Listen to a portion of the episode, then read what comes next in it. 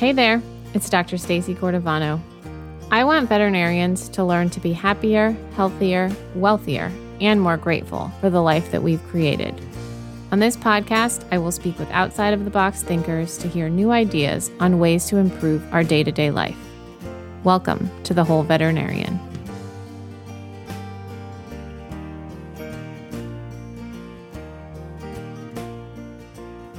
Hey there, Stacey here.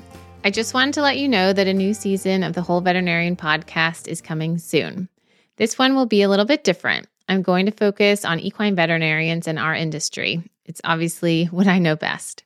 We have a bit of a crisis going on in our vet med world with retention and attraction of new equine veterinarians out of school. So I want to take this time to really focus on equine practice if you're not an equine vet, there are 50 previous episodes in the past three seasons to check out. They cover a wide range of topics, but they're all hopefully beneficial to you in your personal life.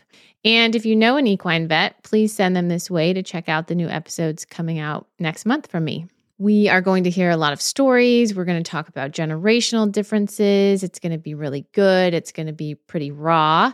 And I really hope it's going to open up more conversation for the future. I also wanted to let you know that the Sustainability in Equine Practice seminar is back. It's going to be held on March 24th through 27th in Charlotte, North Carolina. The event that we held in October of this past year was amazing. We gathered 30 equine veterinarians together who wanted to learn and wanted to share new ideas and ways to make practice doable for the foreseeable future we really have to start thinking creatively if we want equine medicine to be a sustainable career. And that is what the seminar is all about. So we encourage you to join us. If you are feeling stressed, overwhelmed, if you're on the verge of leaving, we want you there. We want to hear you. We want to support you. We want to form a community with you. And if you are rocking it in equine practice, we also want you there because we want you to share your ideas on what's working well for you. So please check out the website. It's www.sepseminars.com. I will make sure to put that in the show notes as well. As always, thank you so much for listening. The first full episode of season four will air on February 3rd, so stay tuned. I hope that you're able to focus on finding some small moments of joy in the next few weeks rather than the craziness going on in the rest of the world. If you like this show, please share it with a friend. Let them know that there are new episodes coming soon, or let them know about your most favorite previous episode.